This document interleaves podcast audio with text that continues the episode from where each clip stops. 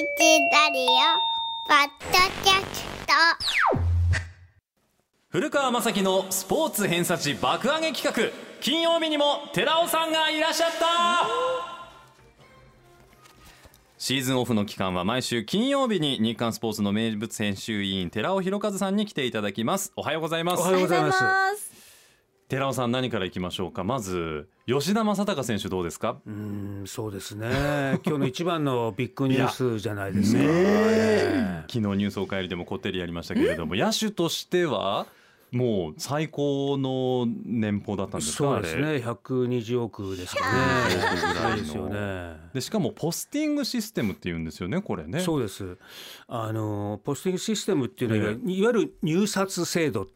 言いましてね、オークションみたいなものですか。そうです、まあ、いわゆる エフエー フリーエージェント権を持たない選手が海外移籍を希望する、うん、その時に使うルールなんですけれども、それはあのいわゆる例えばあの吉田の場合はその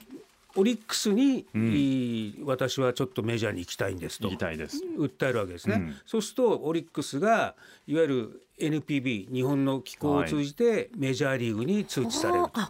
窓口がオリックスになるんだ。オリックスが エヌピービー からを通じて、はい、えー、エムエルビー に通知されて、うん、今回 エムエルビー がさんじゅっきゅうだんにバーッと吉田日本の吉田が、えー、アメリカに来たいと言ってるよっつって、うん、いちにち以内でみんな入札が入ったっていう、うん、複数の球団入札が入って、はい、そこで、えー、いわゆる代理人がいるわけですね。あの代理人ボラスっていういわゆるスコット・ボラスっていう腕利きの代理人が吉田の裏についてて、いやそれあの悪人じゃないですよ別に全然悪人だと思わなかったですよ。ボラスが、ええ、いわゆる今ね、ええ、そのまあ、詳しく言うとテレビとか新聞とかも報じてないけど、何がアメリカで行われてるかっていうと、いわゆるウィンターミーティングっていうね、一番メジャーリーグで大きい会議がえーとね、今サンディエゴで行われてるんですね。でそこには 何, 何をやるかっていうと、はい、いわゆるさんじゅっきゅうだんのオーナー ジーエム、うん、いわゆる営業担当者全員が僕そこに一気に集まって、いわゆるそのトレード会議も含めていろんなことが行われてる。別にあのそれはもう吉田だけじゃありませんから、動く選手はね、全メジャーリーグのだけじゃなくて全国のいろんな野球リーグからみたいな話で、あの全さんじゅっきゅうだんのトップが全部そこに一堂に会してる。そこでいわゆるそのいろいろお茶飲みながらですね、うん、吉田どうだとこっちにくれないかとか、そういうあの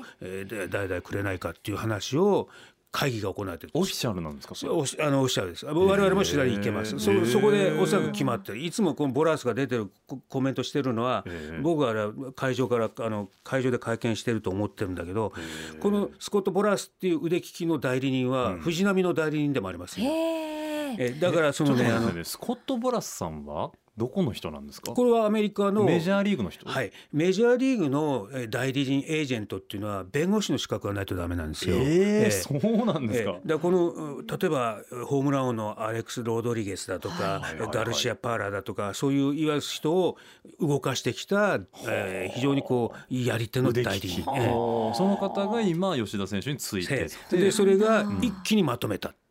その吉田が別にあの、うん、レッドソックスでいいって言ったわけじゃないんですよね。 な, あのなぜ、えー、それもう一方の考え方で言うと、そのボラスが吉田のことを吉田をね、うん、だから高く 売ら, 売らなくちゃいけないわけですよ。吉田をね、どこで一番売れるかって、うん、それがレッドソックスだったわけですよね、うん、でそれをレッドソックスはなぜ吉田に適しているかっていうと、うん、ここは今日のスポーツ紙でも書いてますけれども、うん、いわゆるレッドソックスのフェンウェイパークというあのメジャーでにばんめに古い球場なんですね。あ、歴史があるんですね、はい、ここは、うん、いや吉田って言えば、まあ、守備はちょっとほら肩がねあの強くなくてとかいろいろ言われるじゃないですか。守備力、うん、そうなの。吉田はちょっとね、うん、あのレフトが狭いんですよ。あ、ってことは、ええ、吉田に向いてるってこと。そうなんです。えー、そうなんや。あのすごいあのビッグモンスターっつってじゅういちメートルぐらいの壁があって、あ、それ聞いたことあります、ええ、ビッグモンスター。あのすごいあのホームランが入りづらい、はいはいはいはい、で、えー、逆に、えー、宇宙間の方が非常に広いんです。変形球場、この前あの日本ハムの問題になりましたけど、あんなレベルじゃないんですね。フェンウェイパークっていうのはいいんですか。メジャーリーグそんななんかもうすべ、うん、て変形球場でメジャーリーグっていうのは、うん、えー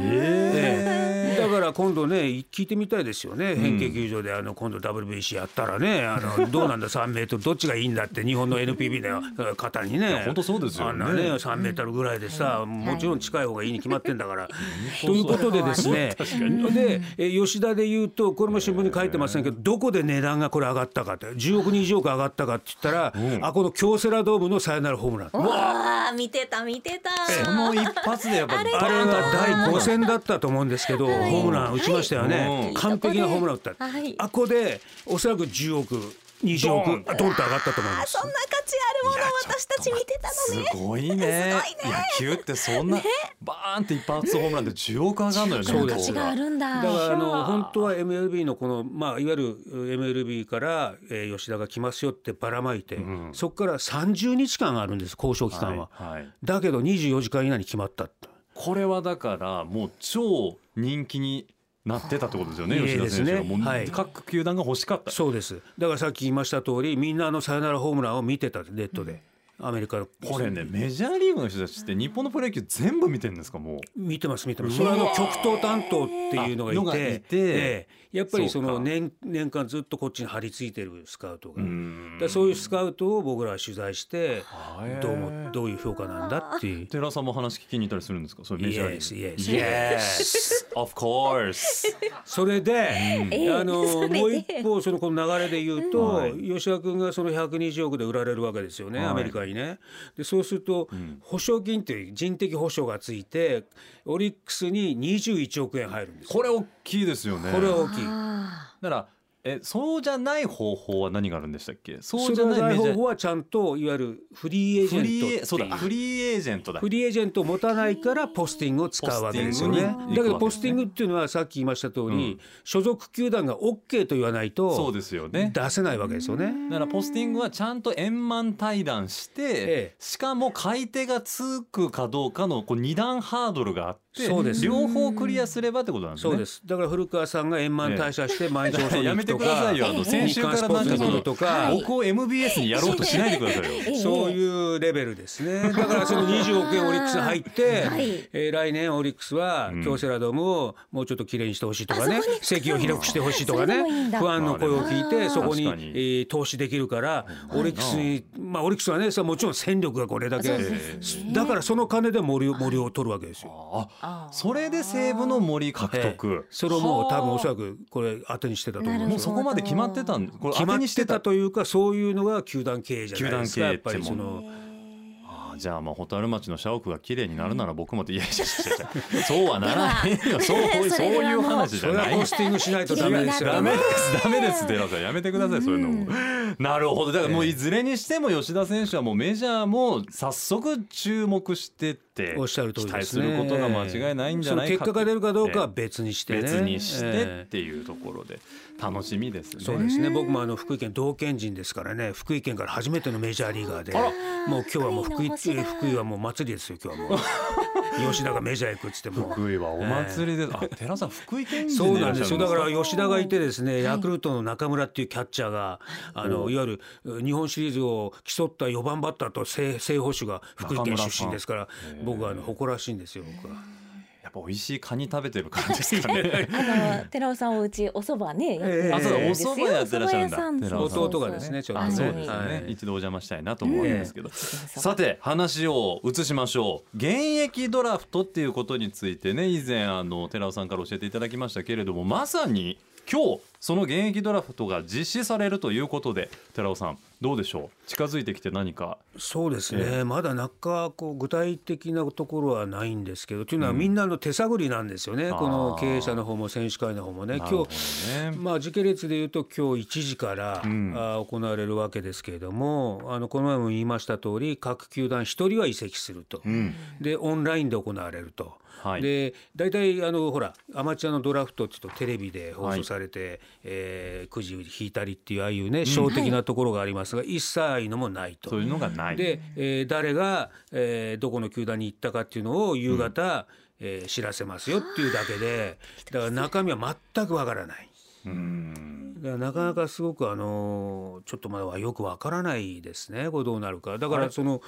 はい、あのプロテクトされる選手は新人だとか複数年選手だとか育成選手だとか外国人選手だとか、この辺が動くことは対象になることはないんですよね。ってことは契約更改の機会を迎えている人たちが対象になるんですか。まあ、あの相当も言えないですけれども、例えば、まあ、いわゆるまあそのチームで戦力外というかね、戦力になかなかなりにくい出場機会を、えー、が減ってるっていう選手が中心になるんですけれども、果たしてどのレベルが出てくるかっていうところは、ね、分からないけど、今もう エヌピービー はもういわゆる各球団からエントリーされた選手が把握されてますから、はい、それがもうじゅうに球団にばらまかれてるんで、さっきのあのポスティングの話じゃないけど、もうリストは全員の手にも渡ってるんですか。えーえー、だ, だけどこれがいちじになっていちじなんです、ね、オンラインでじゅうに球団で行われる。だけどこんなリストはね、後で我々のところも入ってきますから、ね、だからそれがね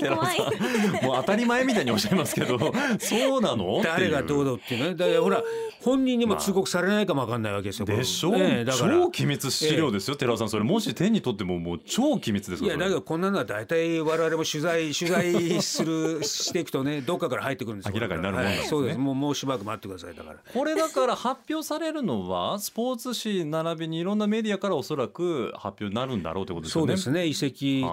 各球団ひとりいわゆる 12, 球 12, 12人は必ず動くっていうこと必ず、はい、もしかしたらそれ以上の可能性もある。ふたりまで動く、うんあまあ、多くてもふたり、はいはいはい、ひとりかふたり、はい、あということだと思いますね。ドキドキするな、まあ、おそらく各球団ひとりでしょうね、多分今のままで言うと。これ今年からなんでしたっけ。今年からですけど、昔かつてはトレード会議とかいう、えー、こう名前を変えてやってたんですけど、長く続かなかったんですよ。でこの、ね、前も言いました通りにせんじゅうはちねんに選手会がいわゆる移籍の活発化ということで、うんえー、やる経営者に訴えてこういうドラフトをしたいということを言ってよねんかんかかってるわけですよ、こんなルール作るのにね。だからそれは僕は文句言ってるわけですよ、うん、こんなルールだこれを作るのにねよねんかんもかかってたらね、うん、ダメだよっていうようなことは選手会にも言ったんですけれども、うん、もっとどんどんねあのサッカーじゃないけどスピーディーにやってもらわないとダメなんですよ、日本野球界は、うんうんうんはい、寺尾さんにせっつかれる形で、うん、いよいよ今年、うん、実施が決まったこの現役ドラフト、うん、注目はいちじですか。じゃあいちじからやりますから、夕方には大体こう各球団からというか、まあ、一斉にか分からないですけど、こういう選手を獲得したっていう選手の話が入ってくると思います、今日中にはね。ここにでも選手ご本人の希望がね、その乗ってたり乗らなかったりって寺尾さんあるでしょうね。いろんな問題点があると思いますね、これね。だからさっき言いました通り僕に漏れるぐらいだから、誰がその候補になったとかそういうのはほら選手にうすうす分かるわけじゃないですか、多分。そうしたらやっぱり来季のこうモチベーションみたいな、俺はそういう立場なのか、まあもちろんそれそれをの乗り越えてこうやる気になってくればいいですけど、うん、